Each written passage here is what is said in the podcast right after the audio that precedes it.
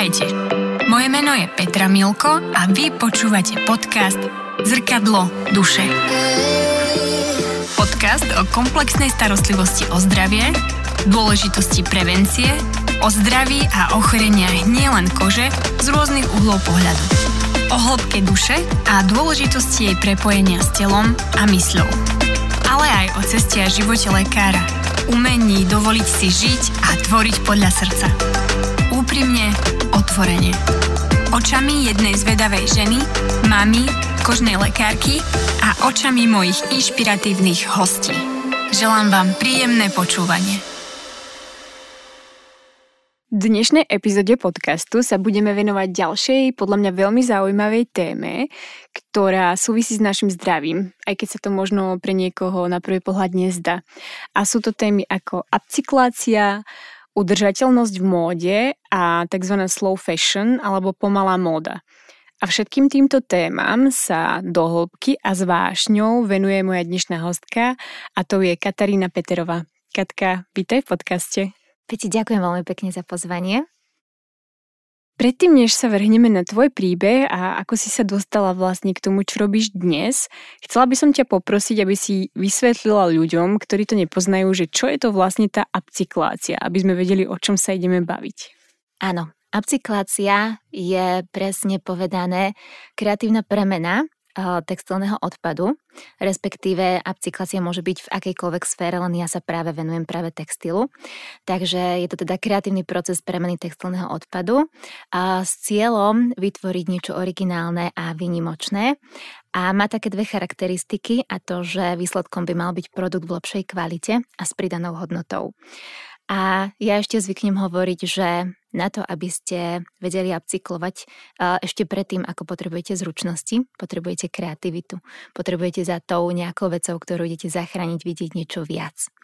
A ono, tento pojem sa veľmi podobá na pojem recyklácia, ale tá predpona up znamená teda, že je to niečo vyššie, čo vlastne charakterizuje práve tú pridanú hodnotu. Nie je to re, že sa to točí dokola, ale je to teda up, že je to niečo v úvodzovkách viac.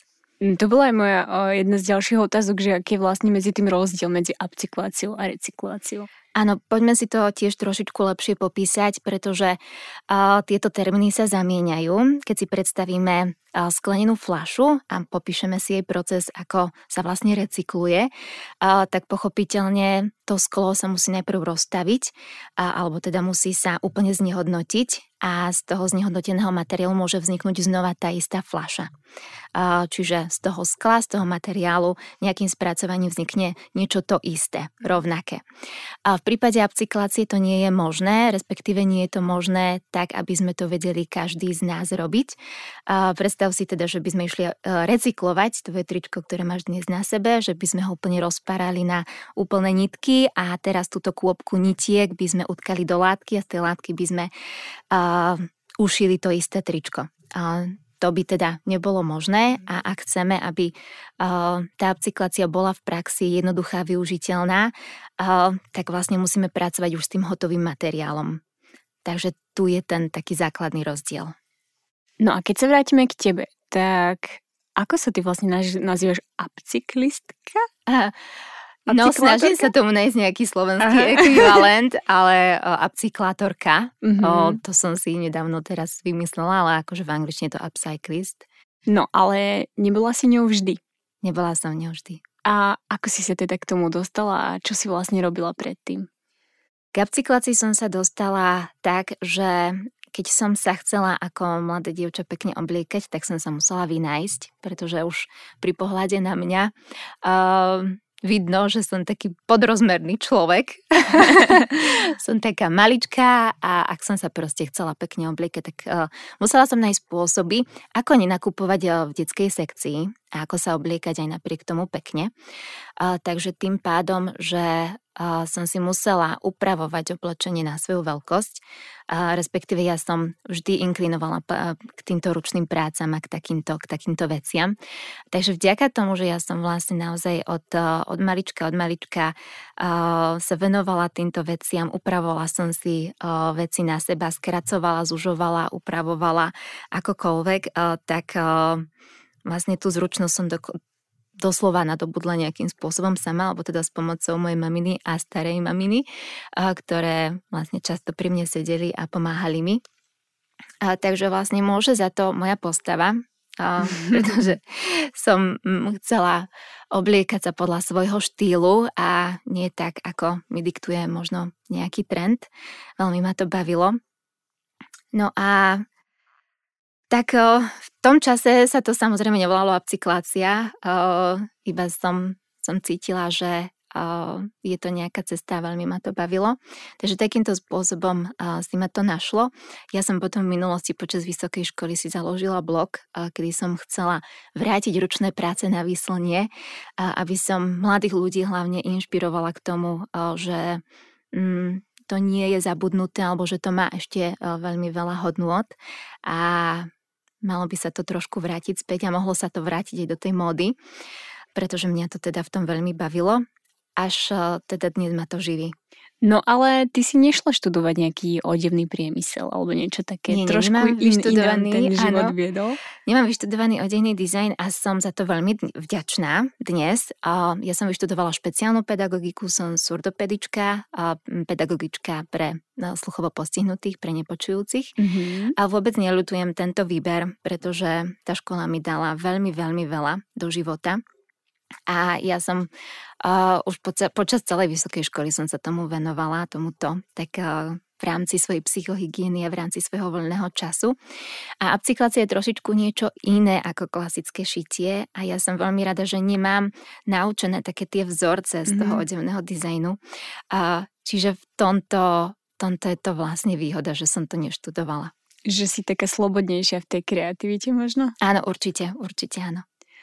Takže surdopedagogika si povedala, že sa to nazýva?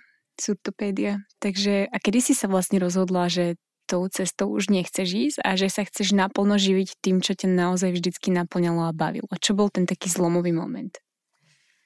Ten zlomový moment bol, keď som učila, bola som učiteľkou v materskej škôlke a táto práca ma veľmi bavila. Ale bolo tam ešte niečo, k čomu som cítila ešte niečo viac, nejakú vášeň doslova. A tak trošku som tam trpela, aj napriek tomu, že a, táto práca je krásna a istým spôsobom ma naplňala, ale rozhodla som sa, že si idem splniť sen a budem naplno Florita.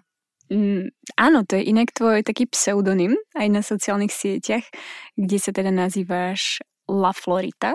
Áno. Čo, čo je akože mne je asi jasné, čo to znamená, ale pre ľudí, ktorí netušia, ako si na to prišla. A tak... A vieš čo, není to za tým žiadny nejaký hlboký význam. Uh, ako, ako mladé dievča som sa veľmi rada učila španielsky. Veľmi ma tento jazyk priťahoval nejakým tým svojim temperamentom. A tak som sa uh, všetko hrala so slovíčkami, že um, teda La Flor je kvet a La Florita je kvetinka. I tým, že mám rada prírodu, aj tým spôsobom sa stotožňujem uh, s nejakým takýmto nastavením, tak som kvetinka. No. Ja, ale úplne to k tebe sedí, si myslím. No veď. Krásna si ako kvetinka rozkvitnutá. To zas, no ale. Ale áno. Skôr tá blízkosť k tej prírode. Vráťme sa teda k upcyklácii. Aké ty vnímaš najväčšie benefity upcyklácie? Čo by si tak povedala, že sú fakt eh, super, super výhody, super benefity toho, že si upcykluješ oblečenie? No tých benefitov je tam určite viac. Eh, ten základ je, že mm, využívame už to, čo je vyrobené, teda je tam určitá cirkulácia v tom textilnom, uh, textilnom priemysle a v textilnom odpade pretože ja považujem upcykláciu za budúcnosť aktuálneho modného priemyslu, pretože tam, kde je obrovská výroba, tam je samozrejme aj obrovské množstvo odpadu. A ak sa my nenaučíme nejakým spôsobom využívať ten textilný odpad a nechať ho vo svojich šatníkoch a čo najviac mu predlžovať tú cestu na tú skládku, tak za chvíľočku budeme mať okolo seba naozaj iba haldy a tony odpadu. No a tie benefity od uh, teda naozaj toho, že to má veľký environmentálny a ekologický zmysel, vraciať späť do obehu a nejakým spôsobom si tie veci upraviť a možno mať ich ešte radšej, pretože častokrát vďaka upcyklácii aj možno nejaké nenosené kúsky alebo kúsky, ktoré vám už nesedeli alebo ktoré o, nesplňali nejaké požiadavky, tak vďaka tej upcyklácii ich dokážete ešte viac ľúbiť a oveľa radšej ich nosiť. Takže to je naozaj taký asi najväčší benefit. Potom je tam samozrejme psychohygiena a doslova veľká terapia, pre mňa častokrát až meditácia, pretože akákoľvek práca spojená s rukami tieto benefity prináša. Potom samozrejme naučenie zručností. Ako som už povedala, tak upcyklácie je súčasť, alebo súčasťou upcyklácie veľa ručných prác. O, alebo teda v mojom ponímaní je to veľa šitia, veľa párania, častokrát aj vyšívania alebo hačkovania. A všetky tieto veci sú, sú procesy, ktoré sa kedysi dedili z generácie na generáciu a aktuálne, keďže iba hladkáme mobily, tak sa to vytráca z nášho života a má to veľké prepojenie aj s našou jemnou motorikou, s koordináciou očí, ruky a tak ďalej. A samozrejme, máme tu mnoho povolaní, kde potrebujeme tú jemnú motoriku, kde potrebujeme, aby lekári vedeli pracovať s ihlou. Čiže ono to má naozaj ešte väčší presah ako len tu nejaká uhačkovaná dečka alebo mm, niečo zašité. A teda samozrejme tie tradície, ktoré sa môžu vďaka upcyklácii prenášať stále z generácie na generáciu, aby neboli zabudnuté. No a pre mňa taký najväčší ešte benefit je, že vďaka upcyklácii mám úžasný originálny vynimočný šatník, ktorý nikto nemá, pretože ak by sme si tu teraz rozdali každému ten istý materiál, alebo napríklad naozaj to isté tričko, tak každý z nás by ho zapcykloval inak. Každý by do neho vložil niečo iné. Niekto by ho pomaloval, niekto by ho postrihal, niekto by tam niečo ponašíval. A je to odrazom takého našeho duševna, odrazuje, odráža to náš štýl a Samozrejme, moda je na to, aby sme komunikovali s okolím a istým spôsobom sa identifikovali. Takže toto je tiež určite veľký benefit. To si naozaj veľmi krásne popísala. Mňa k tomu napadli dve veci, že by som chcela spomenúť, že ja som u teba bola aj na tvojom kurze upcyklácie, o ktorých budeme hovoriť trošku neskôr a zapcyklovala som si presne ten um, tú vec v šatníku, ktorá mi stála. To bol môj svadobný závoj a spravili sme z neho šatičky pre moju cerku na jej krst. Takže presne tá prídená hodnota a to, ako tie šaty teraz milujem na nej, je úplne úžasné. Plus tie zručnosti a toto, ako je to pre teba vlastne tá práca rukami, ako si to pekne povedala, že až meditácia. Tak to je za mňa, úplne to potvrdzujem, že mám to, mám to rovnako pri tom, keď pracujem rukami, keď malujem, alebo dokonca aj v práci pri minichirurgických zákrokoch, ktoré robím ako lekár, kde patrí teda vyberanie znamienok alebo aj nejaká estetická medicína, takže fakt si to krásne popísala. Sama to poznáš. A ja sa ešte vrátim k tej meditácii, pretože uh, mám kamaráta, ktorý medituje a venuje sa tomu už niekoľko rokov a ja som teda tak zo záujmu a sa chcela o tom dozvedieť niečo viac a ako keď mi to popisoval, tak ja ale ja som zostala taká šokovaná, no ale vedia, ja to každý deň robím. Vlastne ja každý deň meditujem. Uh, a, a je to pravda, lebo ja keď sa do toho ponorím, tak ja neviem, uh, že som hladná, že potrebujem ísť na WC, uh, že koľko je hodín, viem byť do toho naozaj tak ponorená, že netuším o, okolo, čo sa deje okolo. A to je, to je naozaj úžasné a takúto aktivitu by sme mali hľadať každý z nás naozaj, aby sme v tom boli úplne ponorení a išli úplne vo flow. Áno. Ty si teda popísala benefity upcyklácie, vidíš aj nejaké nevýhody? Vidím, je to čas.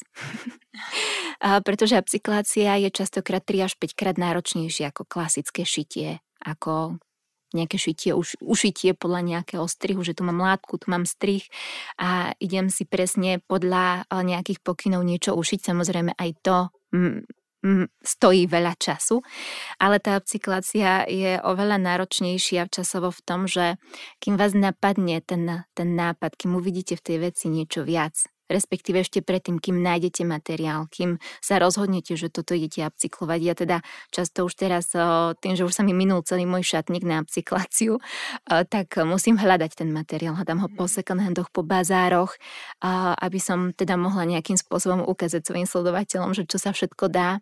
Čiže je tam taký ten neviditeľný čas, doslova, ktorý sa nedá odstopovať ktorý je sprevádzaný veľkou kreatívou, že častokrát naozaj ešte predtým, ako napríklad spravím nejaký prvý stieh alebo prvýkrát niečo rozpáram, tak som schopná aj 2-3 hodiny premýšľať nad tým, čo kde spravím, ako premeriavam, vyvrátim, obzerám švy, aby som naozaj uh, v tom procese, aby ma nič neprekvapilo.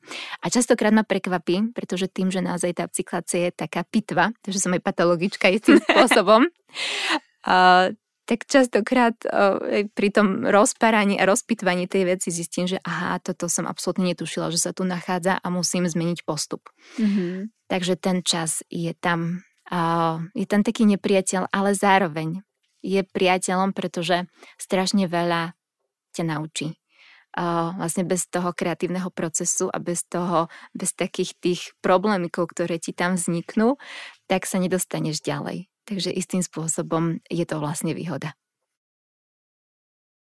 Ty tomu nazývaš, že vlastne premieňaš odpad na poklad.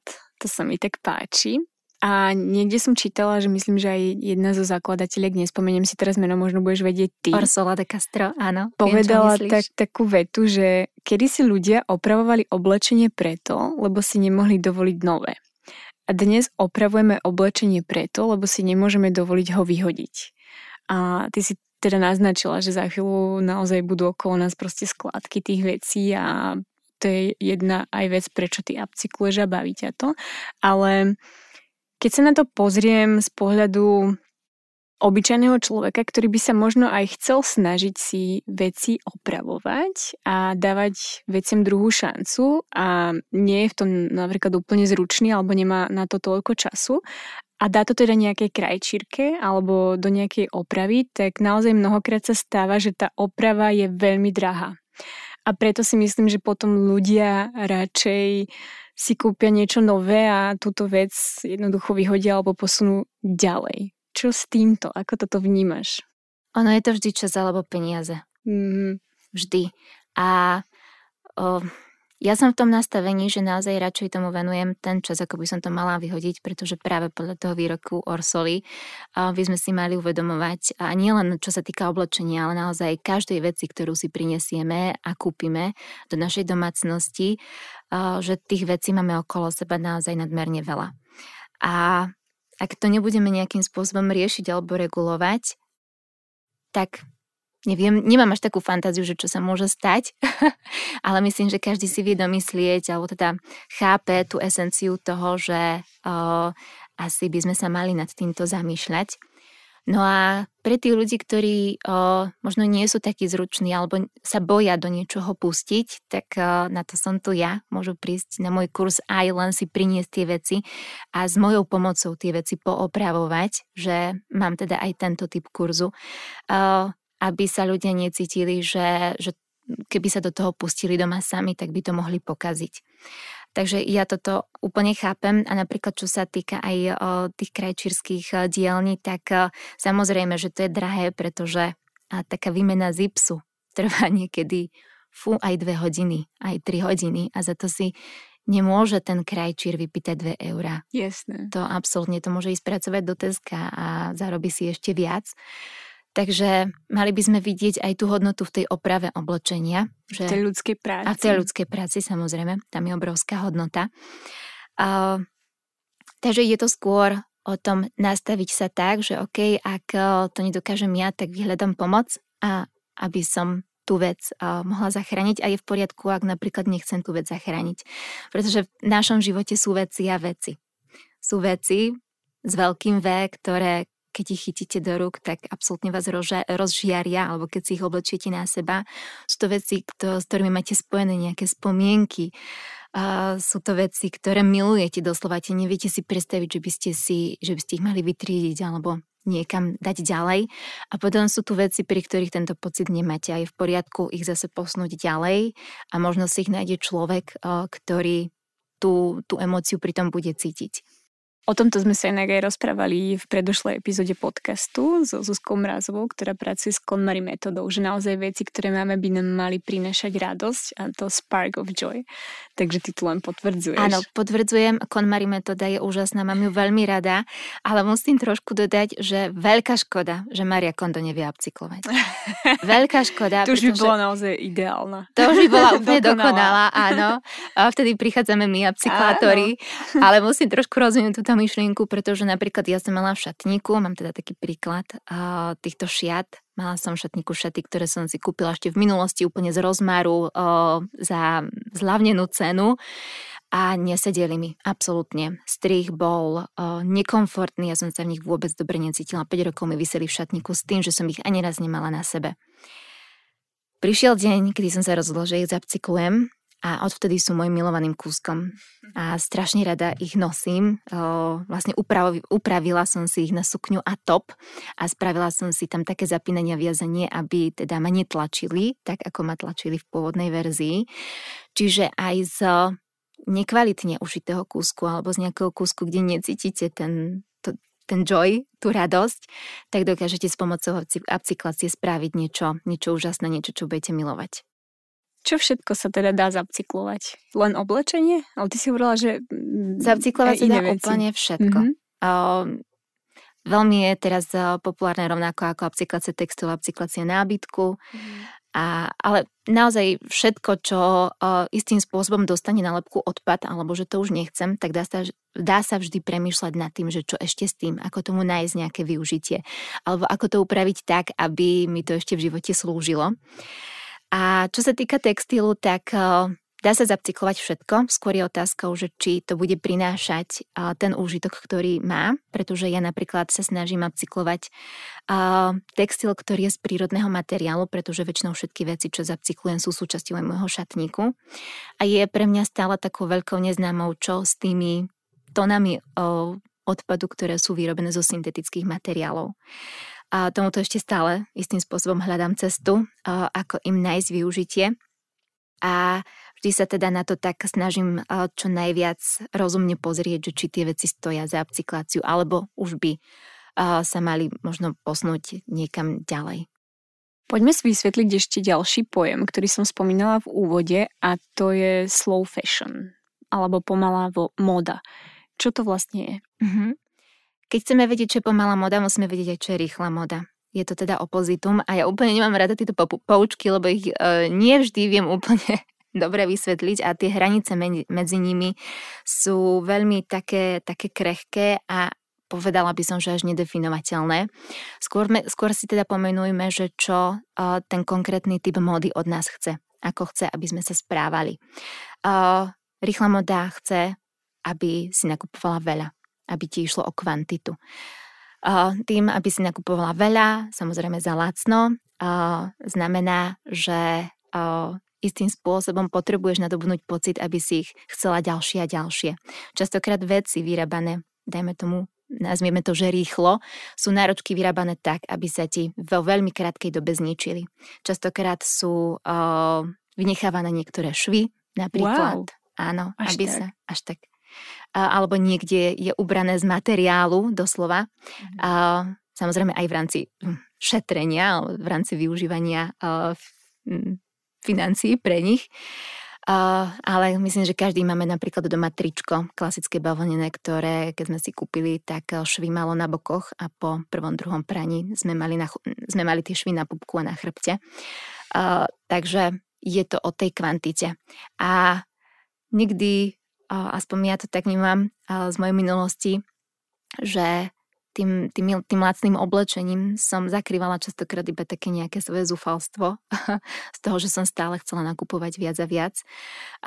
Čiže toto je taký prvý bod alebo prvá charakteristika tej rýchlej módy. Potom je to samozrejme neudržateľnosť, pretože taký obrovský taká obrovská masa oblečenia nikdy nebude vyrábaná o, tak, aby bola vyrábaná teda s prihľadnutím na nejaké životné prostredie a potom je to neetickosť, pretože obrovské množstvo oblečenia musí vzniknúť veľmi rýchlo a vzniká nehumánnych podmienkach, ktoré si radšej ani nechceme predstavovať. Čiže tá pomalá moda je vlastne opakom toho. Dba na kvalitu, dba na udržateľnosť, dba na lokálnosť a na etickosť. A čo je to vlastne udržateľnosť v móde? To sa teraz tiež celkom skloňuje a ja myslím si, že nie všetkým je to jasné. Mm-hmm. Ja mám na to mm, možno taký, také svoje pomenovanie. Pre mňa udržateľnosť znamená udržať to čo najviac pri živote v prvom rade a potom uh, vyrobiť vyrobiť to tak, aby to bolo s prihliadnutím naozaj na tú ľudskú prácu, na hodnoty a na životné prostredie. A nie len pri výrobe, ale aj pri nosení a starostlivosti o, o ten odev a potom aj uh, keď sa ho rozhodneš už vytriediť a rozhodneš sa, že um, už ho nechceš nosiť napríklad. Čiže rozmýšľať, aby tá udržateľnosť bola aj v tomto zmysle, tej, to, tej konečnej fáze. Mm, tak by to malo byť. A myslím, že tento mesiac alebo nejaký týždeň v tomto mesiaci sa koná tzv. Fashion Revolution. To som Fashion Revolution Week, áno, týždeň Aha. modnej revolúcie. A o čom to je? Je to vlastne zo Slovenska alebo odkiaľ to mhm. pochádza táto iniciatíva? A Fashion Revolution je hnutie, ktoré bolo založené pred desiatimi rokmi a s rútením budovou Rana Plaza v Bangladeši, kde zomrelo viac ako 1130 ľudí a viac ako 2500 bolo zranených. A Zrutila sa budova, kde sa vyroba, vyrábala naša rýchla móda, mm, móda, ktorú možno aj dnes máme na sebe. A títo ľudia zomreli pre nejaké naše ideály. O, vlastne dôvodom o, vzniku mm, Fashion Revolution, hnutia Fashion Revolution bola, bolo práve to upozornenie na to, že uh, halo v tom modnom priemysle sa robí niečo, čo by sa nemalo a malo by to byť trošku viac regulované. No a každoročne sa od vzniku tohto hnutia usporadúva Fashion Revolution Week, ktorý teda vždy uh, je v týždni, keď je práve toto výročie uh, zrútenia tejto budovy, to je 24. apríla. A v rámci tohto týždňa sa naozaj robí celosvetová osveta o tom, o modnom priemysle, ako to zmeniť, ako konfrontovať značky uh, s tým, aby sme vedeli aj my, nákupcovia, kde sa vyrábajú. A každý sa môže do tejto iniciatívy zapojiť. Nájdete ju hlavne na sociálnych sieťach pod hashtagom Fashion Revolution Week alebo Who Made My Clothes, teda kto vyrobil moje oblečenie. A je to naozaj skvelá iniciatíva. Za tých 10 rokov sa podarilo spraviť veľmi veľa, ale aj napriek tomu ten modný priemysel je stále ešte v zlom stave. Oh, v zlom stave. Oh, v takom stave, že je stále rýchly. Mala si aj tie obdobie, keď si nakupovala vo fast fashion reťazcoch? Mala som také obdobie verejne sa tu priznávam. A my sa v takej našej skupinke, v takej bublinke uh, udržateľných smejeme, že asi každý si musel padnúť na úplné dno, aby potom objavil uh, to čaro tej udržateľnosti a pomalej mody. Ja sa nehambím definovať, že som naozaj bola šopaholička. Bola som schopná aj svoje posledné peniaze minúť uh, na lacné oblečenie v našich nakupných centrách. A istým spôsobom som si zakrývala nejaké zúfalstvo, prečo som to robila. Môj argument bol, že do čoho investovať, ak nie do seba, aby som bola krásna a pekná, aby som vyzerala dobre. Ale samozrejme, keď nakupujete mm, takéto kusy oblečenia, tak zabijajú váš štýl, zabije, zabijajú vašu kreativitu v šatníku, pretože sa snažíte dohnať nejaké trendy, ktoré sú rýchlejšie ako, ako rýchlosť svetla, keďže každý týždeň je v trende niečo iné. A ja som bola ešte aj taká veľká frajerka, pretože nie len, že som veľa nakupovala, ale vedela som si veci aj prešiť a ušiť. Čiže ešte som bola viac spokojnejšia s tým, čo som, aký teda plný šatník som mala a naplňalo ma to doslova radosťou pri pohľade na tú moju prepchatú skriňu. A muselo teda v živote prísť pre mňa naozaj také padnutie na hubu, kedy som musela zistiť, že toto nie je cesta, ktorou chcem ísť. A ty si sa pravdepodobne nejak v tom období rozhodla spraviť taký experiment, mm-hmm. že rok si nekúpiš nič nové. Áno, bol to rok bez nakupovania. Ako ťa tento rok ovplyvnil?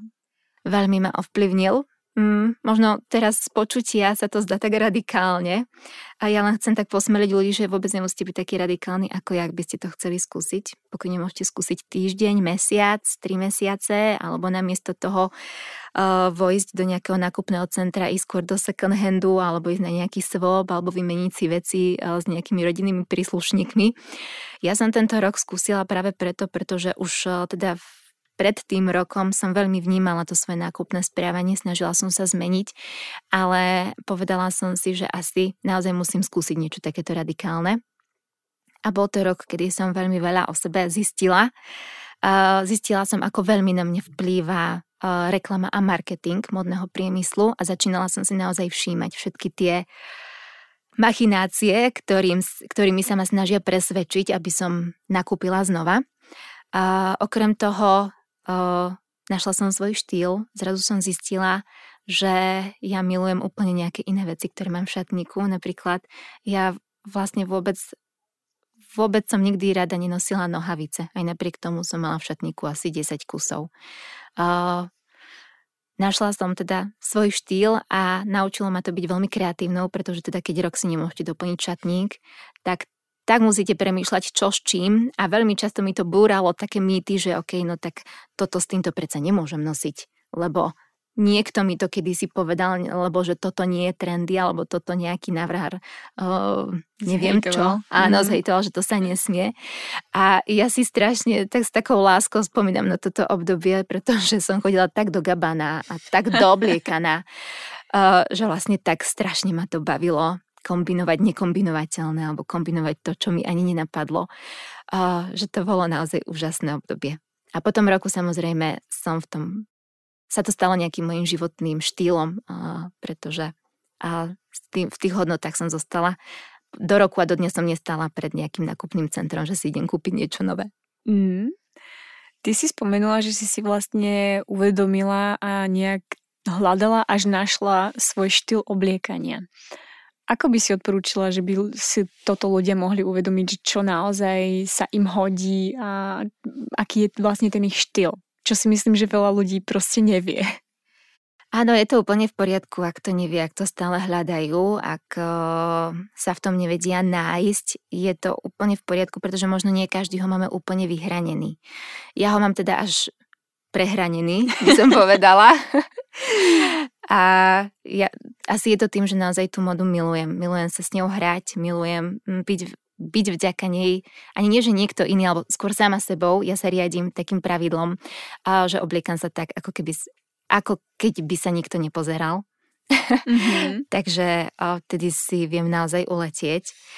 A hľadanie toho štýlu nenájdete teda v nákupných centrách ale vo svojom šatníku a v tom uvedomení, že čo najradšej nosíte. Aj tak každý z nás najradšej točí iba pár kúskov, Jasne. možno nejakých 30% z toho šatníka. Takže o, začnite sa možno zamýšľať nad tým, čo najradšej nosíte. Aké strihy, o, čo vám najviac sedí, v čom vás, najpra- čom vás ľudia chvália, keď máte oblečené. Hej, že týmto štýlom ísť na to. Áno. A ty si to pekne povedala, že síce si chodila ten rok do Gabana, ale podľa mňa je dôležité naozaj povoliť úzdu tej kreativite a dovoliť si to. Áno, že... a ja som sa bala, že ľudia ma budú súdiť, pretože samozrejme o, tá zmena toho štýlu tam asi trošku nastala, ale práve naopak ľudia uh, ma istým spôsobom chválili alebo vlastne sa tešili, že v čom zase prídem. že to uvítali také zmeny. Áno, áno. A vlastne v tom je to super. Moda by mala byť hra. Nemal by to mm. byť boj o život. To je krásne, lebo ja si tiež často uvedomujem, že siaham v tom šatníku po veciach, ktoré sú naozaj mm, veľmi basic a niekedy mám pocit, že až, až fádne a potom si uvedomujem, že predsa by som si k tomuto tričku mohla dať aj tieto nohavice a malo by to úplne iný šmrnc, ale naozaj tiež častokrát mám myšlenky, ale čo by na to povedali ty a ty, ako by som vyzerala a tak ďalej, takže sama sa tiež by som povedala ešte hľadám a, a je to cesta aj, aj v tej móde. Áno, je to úplne v poriadku. Ja len možno trošku doplním, že možno sme tu teraz sklzli do nejakého, do nejakého modného štýlu, že čo to je za tému. Ja by som len chcela povedať, že súčasťou modného priemyslu je každý z nás. Každý z nás ho vie ovplyvniť, každý z nás sa ráno musí zobudiť a musí sa obliecť, pretože zákon nám nedovoluje, aby sme chodili nahy, čiže každý z nás ho vieme ovplyvniť nejakým spôsobom. To oblečenie je úžasné v tom, že nás dokáže charakterizovať ľudia nás na prvý pohľad dokážu prečítať vďaka nemu, pretože istým spôsobom odráža našu, našu osobnosť a náš štýl. Čiže tak, taký ten prístup k tomu, aby naozaj sme sa s ňou hrali a nie teraz boli smutní z toho, že sme si nekúpili niečo, čo je práve trendy, tak by malo teda Mm, malo by to byť, mala by to byť hra. Hra a súčasť našej identity. Ako ty, ako podnikateľka už, ale aj ako zákazník vnímaš Black Friday? Presne ako si povedala, vnímam to týmito dvomi rôznymi cestami. Ako zákazníčka to vnímam uh, tak, že je na mňa vyvíjaný naozaj veľmi silný marketing a vďaka tomu, že už mám navnímané všetky tieto praktiky, uh, tak viem tomu odolať, ale rozumiem tomu, že ľudia počas uh, takýchto nejakých výpredajových dní, nie je to iba teda Black Friday, tak vedia byť istým spôsobom zmanipulovaní a vedia nadobudnúť pocit, že to naozaj potrebujú. Tým, že možno sa pohybujem trošku v tom marketingu, tak častokrát tie ceny sú nafúknuté umelo a aj tá zľava je znížená veľmi umelo, čiže častokrát by ste tie veci kúpili ešte lacnejšie, možno v nejakom inom období. Ale teda z pohľadu podnikateľky uh, je to, to chápem, prečo to robia značky, prečo to robia možno aj lokálne značky a malé značky na Slovensku, pretože sme v dobe, keď je veľmi náročné prežiť ako malému podnikateľovi alebo nejakej malej lokálnej značke. Čiže je to skôr o tých hodnotách tej, značky, či chce ten takýto výpredajový deň ponúknuť tým svojim zákazníkom, alebo, alebo či sa nestotožňuje s týmito hodnotami. Keď už teda nejaké oblečenie naozaj nenosím a ani ho nechcem zapcyklovať, čo s ním? Aké máme možnosti? Ty už si spomenula mm, pri nejakej téme swap. Uh-huh. A pre mňa to bol objav roka minulého. Ja som to vôbec nepoznala a jak som sa do týchto tém začala viac ponárať, tak som objavila swap. Čo to je? Svob je výmena oblečenia. Mm, asi v tvojom ponímaní ty si objavila verejný svob, teda verejnú výmenu oblečenia, kde za určitý poplatok uh, môžeš uh, prísť, doniesť akékoľvek množstvo svojho oblečenia a akékoľvek množstvo si odniesť. Niektoré podujatia to majú limitované, že napríklad môžeš 10 kúskov priniesť a 10 odniesť, ale väčšinou na takých naozaj veľkých verejných svopoch je to neobmedzené. A samozrejme aj tu sa dá trošku uísť, že človek si zoberie, veď aj jasné, veď to je zadarmo, tak si zoberiem, to určite budem nosiť a nakoniec to nenosím.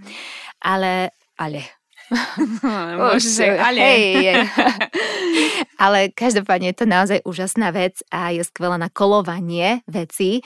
Okrem svopu oblečenia existuje svop kníh, svop rastlín, svop šperkov, že naozaj dá sa s tým vyhrať. A nemusí to byť teda iba verejné podujatie, ale napríklad môže to byť svop aj medzi kamoškami, alebo medzi kolegami v práci, alebo medzi študentmi na nejakej uh, škole je to teraz veľmi trendy, že aj študenti si organizujú svoje školské svopy a vymieňujú si tam svoje oblečenie. Čiže má to naozaj úžasný, úžasný rozmer. Hej, je to fakt úplne super. Ja som sa teda prihlásila do viacerých takýchto swopovacích skupín aj na Facebooku a už nielen oblečenie sme povymieniali, ale aj všelijaké detské hračky a, a nábytok, aj rastlinky, čiže naozaj akože super vec. Hej, hej, Super. nepoznala som to. A čo, uh, ak teda nechcem ani swapovať, tak čo s oblečením? Sú riešením napríklad textilné kontajnery? Určite áno, tie textilné kontajnery sú skvelá vec, rovnako ako vieme vytriediť papier, plast, komunál, bioodpad, tak vlastne pred každým našim domom by naozaj mal byť aj kontajner na textilný odpad alebo na textilné, na oblečenie všeobecne. Uh, sú za tým väčšinou veľmi super ľudia, ktorí spracovávajú tento textilný odpad uh, a on potom vlastne putuje na rôzne miesta.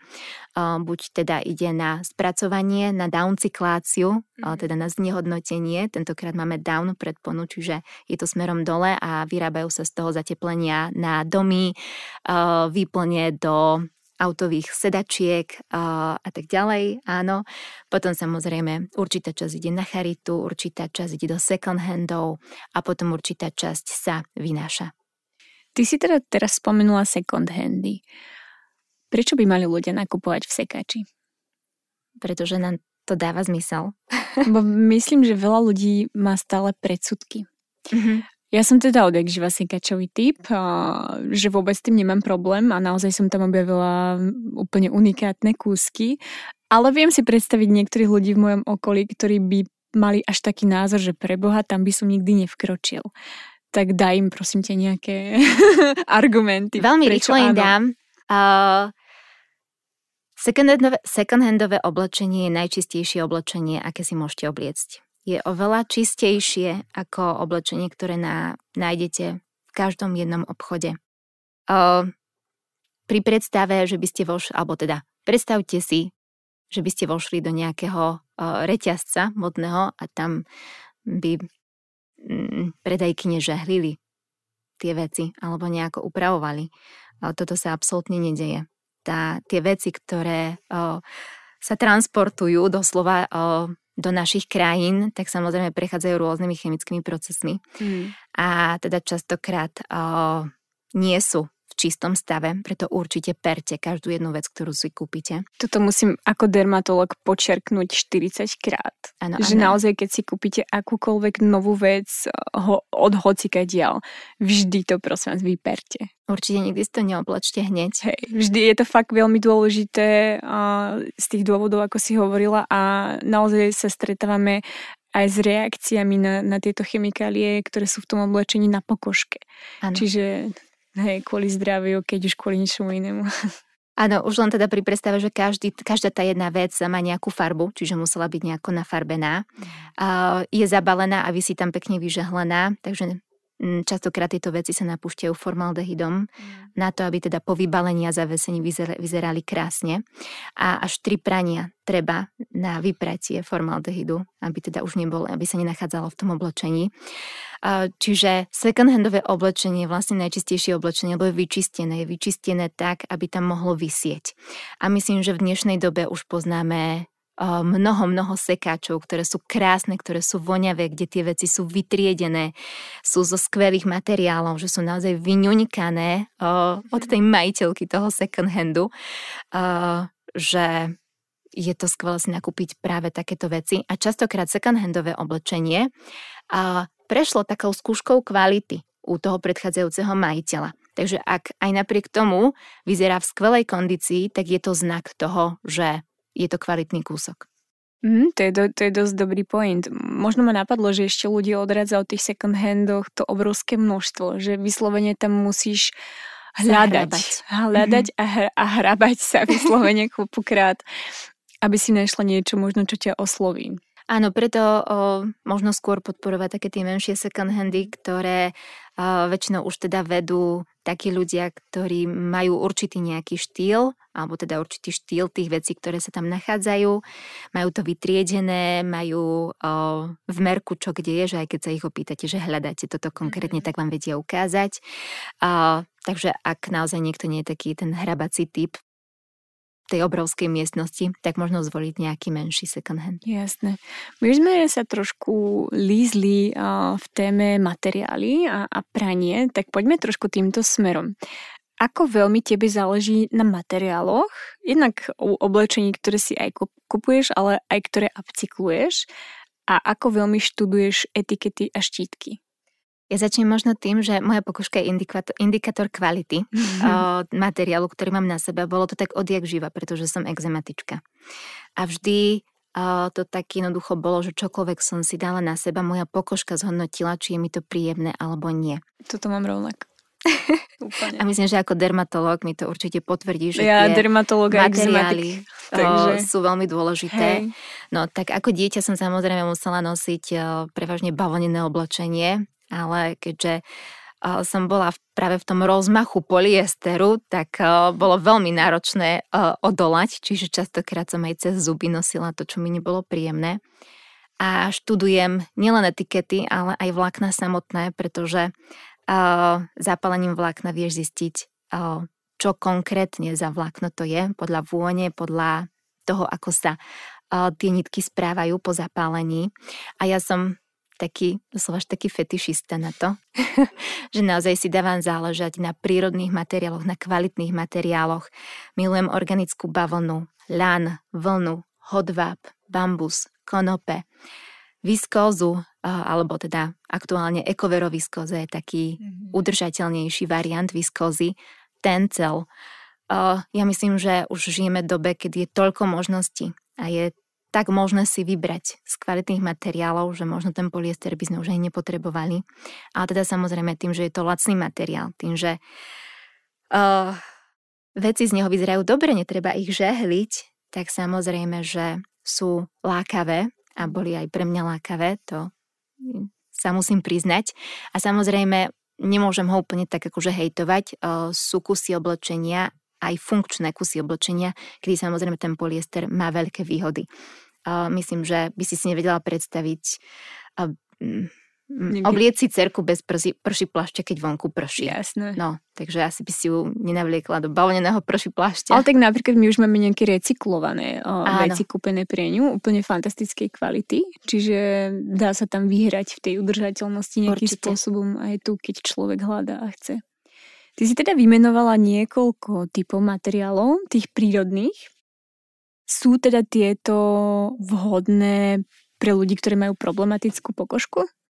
No zdá seba musím povedať, že áno, ale nielen pre nich. O, ja myslím, že keď objavíte to, tú úžasnosť, o, čo to je byť oblečený napríklad v tom hodvábe alebo v tej vlne cez zimu, tak o, už si nikdy neoblečíte poliesterové šaty.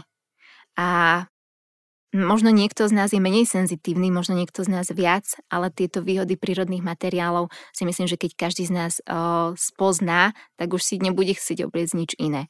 Už len napríklad o, každý musí mať skúsenosť s tým, že keď si oblečie tričko a po 10 minút sa spotí, ako smrdí v poliesterovom tričku a ako smrdí v bavlnenom tričku, že je to naozaj diametrálny rozdiel. Mm. A ani problém nie je v ňom, že sa potí, pretože potenie je prirodzené, ale je problém v tom materiáli, ako vie odvzdušniť o, ten pot. No, to je veľká pravda.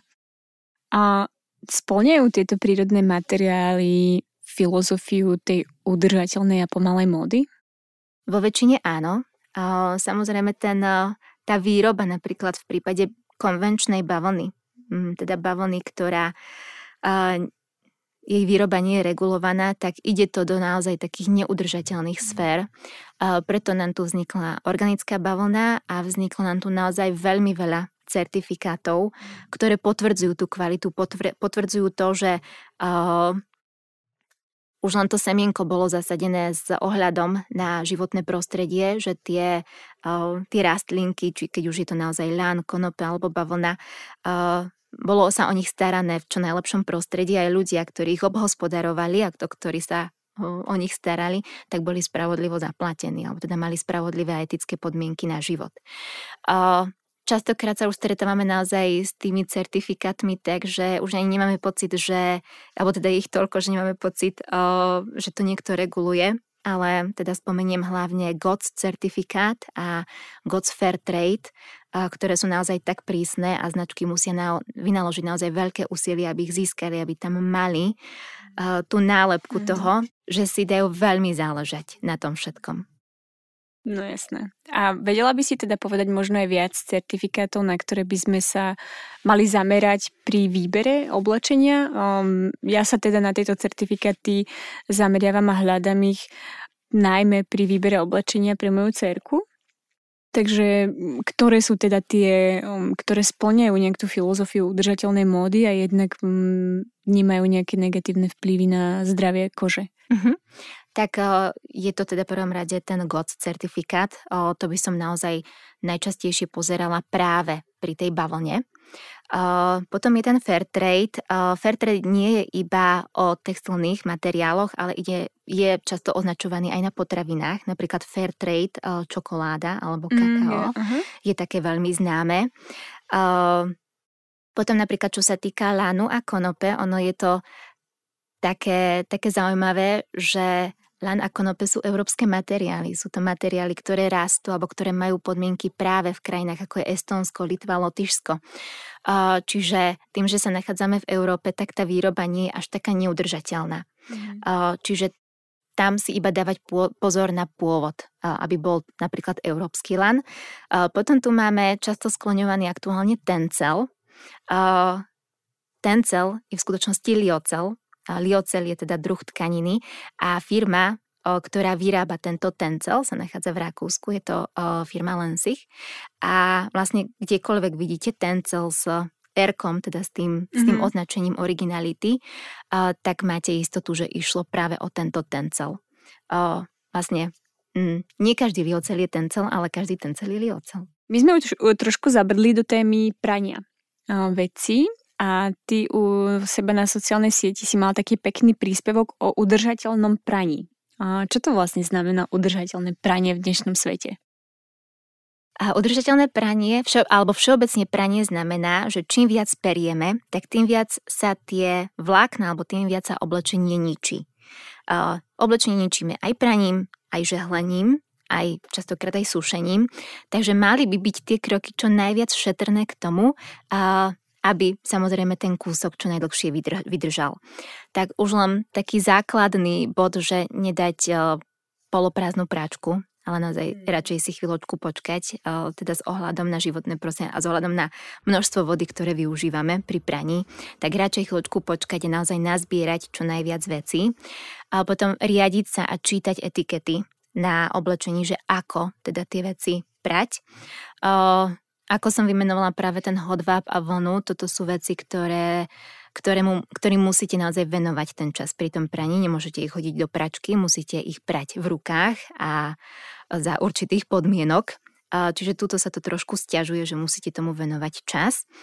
Ale všeobecne mali by sme skôr prať na nižších e, otáčkach a aj na nižšej teplote. A aj keď teraz možno niektorí sa chytajú za hlavu, že ako môžu spodné prádlo prať na nízkej teplote a skôr by som išla tak, že už si kúpim to spodné prádlo takej kvality, aby vydržalo, aby bolo kvalitnejšie, aby sme ho dokázali na 40 úplne v pohode vyprať tak, aby sa jednoducho do troch praní nezničilo. Uh-huh. A čo výber pracieho prostriedku? Záleží na tom? Určite áno. A myslím, že teraz máme na trhu už toľko mm, pracích prostriedkov a aj teda aviváží, takých, aby neuvoľňovali do vody mikroplasty, aby neboli iba e, nejakými umelými vôňami e, v našej pračke. Ja teda aktuálne používam už iba ekologické čistiace prostriedky, ekologické pracie prostriedky, e, pretože sama v tom vidím aj rozdiel napríklad, čo sa týka to, tej kvality prania, že úplne inak vám vyperie agresívny prací prášok mm. ako nejaký jemný ekologický. V tomto pridám s dovolením aj môj názor z pohľadu dermatológa, že naozaj aj v mojej domácnosti, ešte keď som žila sama, ale už aj teraz v rodinnej používame len ekologické čistiace prostriedky a len ekologické pracie prostriedky. Už fakt e, roky. Mm, nie je to len tým, že som e, atopik, aj keď teda exim už nemám, ale ak vám naozaj záleží na tom, e, v čom žijete, čo nosíte každý deň a tak je extrémne dôležité to, v čom to periete samozrejme. Čiže zamyslieť sa nad tým a určite u ľudí, ktorí majú problémovú pokožku, tak zvoliť jednak uh, vôbec nie tie komerčné prevoňané veci, ktoré tú kožu môžu naozaj dráždiť, ale pozerať sa na to zloženia, na, na tú ekológiu, ekologickú stránku veci a niektorí kolegovia to nemajú úplne radi, ale um, naozaj si dávať záležať na tom, aby to bolo z tzv. skupiny non-toxic uh, tie práce prostriedky, takže ja za seba to určite odporúčam. Takže Som to rada, bolo... že si mi to potvrdila. tak ja si myslím, že ľudí, ktorí sa mm, o tieto témy zaujímajú, že proste to dáva zmysel. Áno, určite. A veľmi odporúčam práve tieto všetky prostriedky uh, si skôr čapovať, ako nakupovať Hej, nové. my teda pretože... teda nakupujeme len v bezobalových obchodoch. Áno. Áno. Je to častokrát oveľa finančne výhodnejšie, ak by ste chceli ušetriť, mm. uh, ako teda stále nakupovať nové a nové. A udržateľnejšie. Aj udržateľ. To je taký bonus k tomu. Hej. Prejdime k tomu, čo robíš. A to sú kurzy upcyklácie. Ako teda prebieha taký kurz, alebo čo máš vôbec v ponuke? Čo sa dá u teba zapcyklovať? Vieš čo, prepač, ale ja zodpoviem si otázku, ktorú si mi nepoložila. Ja skôr by som chcela povedať, prečo robím tie kurzy. Povedz. Ja ich robím preto, pretože v tom vidím trošku hlbší zmysel. Ak by som mala napríklad nejakú svoju upcyklačnú značku, kde by som upcyklovala veci na predaj, tak dajme tomu, že 10 vecí by som zapcyklovala a 10 vecí by som predala. Uh, ak to ja ale ľudí naučím a tí ľudia si to doma budú rozvíjať, budú rozvíjať tú svoju zručnosť a ne, nezapcyklujú si iba jednu, ale dve, tri, zašijú si dierku, zaštupkajú si ponožku a možno si niečo niekde odstrihnú, uh, čokoľvek, tak sme úplne pri inom čísle, ako pri iba desiatich predaných kusoch. Aktuálne teda už mám niekoľko tisíc ľudí na sociálnych sieťach a naozaj pri predstave, že aspoň polovicu som nejakým spôsobom inšpirovala, aspoň polovicu uh, som motivovala k tomu, aby si naozaj zašili aspoň nejakú dierku, tak to číslo je pre mňa naozaj neuveriteľné a chcem ísť tou cestou, že chcem to ľudí učiť. Chcem im ukazovať tú zručnosť, chcem im ukazovať, že sa to dá, že to je istým spôsobom aj jednoduché, len teda treba chvíľočku času, aby sa to naučili. A, a toto je teda ten môj zmysel. Prepač, som si to musela povedať, lebo inak by som nemohla ďalej odpovedať. Ja som sa ťa to aj chcela spýtať, ale asi to bolo lepšie povedať takto na začiatok. Takže a aké kurzy teda ponúkaš? Môže niekto prísť s čímkoľvek, že chce zapcyklovať, alebo máš, mm, neviem, ne, ne, nejaký presný plán, čo sa u teba dá, čo sa u teba nedá, ako to je? Uh-huh. Uh, mám určitý plán, mám určité kusy oblečenia, ktoré si ľudia môžu prešiť. Uh, je to napríklad uh, pánska košela alebo nohavice, uh, alebo ani sama vidíš, neviem už čo všetko. Toto sú také ochutnávky, keď niekto sa chce, chce sa po, trošičku ponoriť do tej upcyklácie, chce zistiť, o čo ide.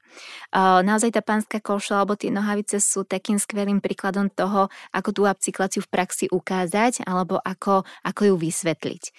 Potom už nejakí kreatívnejší ľudia alebo ľudia, čo si teda často možno tridia šatníky, nájdu tam niečo, že veď, aha, toto by sa dalo nejako prerobiť, tak ma kontaktujú ako aj ty v rámci teda individuálnych kurzov, že majú tu nejaký materiál a chceli by práve tú pomoc s tým, aby mm, z toho niečo iné vzniklo. Inak, e, prepáč, že ti do toho vstupujem, ale ja som Katko pôvodne kontaktovala s tým, že chcem, aby ona mi ten závoj svadobný prešila a urobila z toho tie šatičky.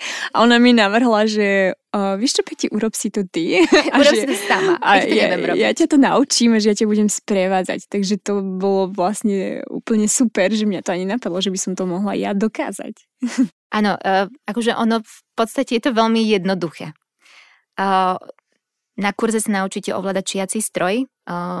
Šiaci stroj ovládať je veľmi podobné ako ovládať auto. Chce to trošičku prach, chce to trošku zručnosť, ale vďaka tomu, že mám priemyselné šiace stroje, tak veľmi rýchlo sa to dá naučiť. Môžeš aj potvrdiť, že tá moja texinka je taká veľmi rýchla na zaučenie.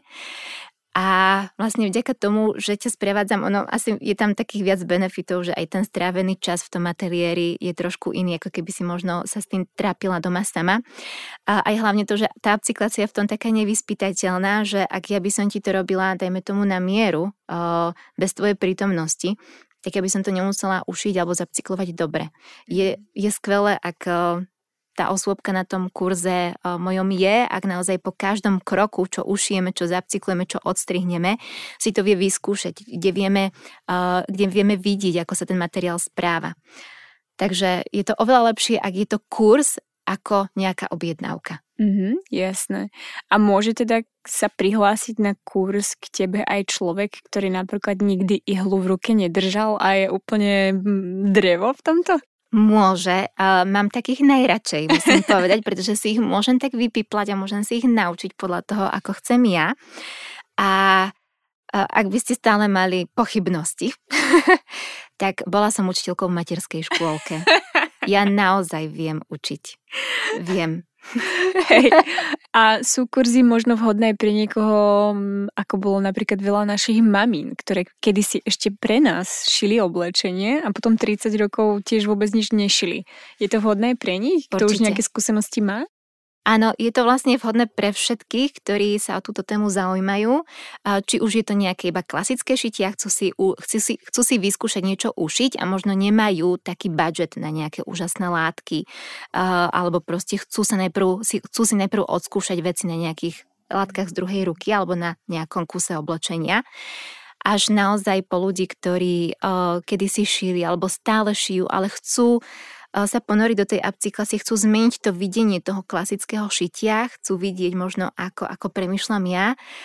Ja hovorím, že väčšinou moje, moje kurzitky učím ľudí, učím ich rozmýšľať upcyklačne, aby sa na tie veci vedeli pozrieť trošku inak, ako len v klasickom nejakom postupe.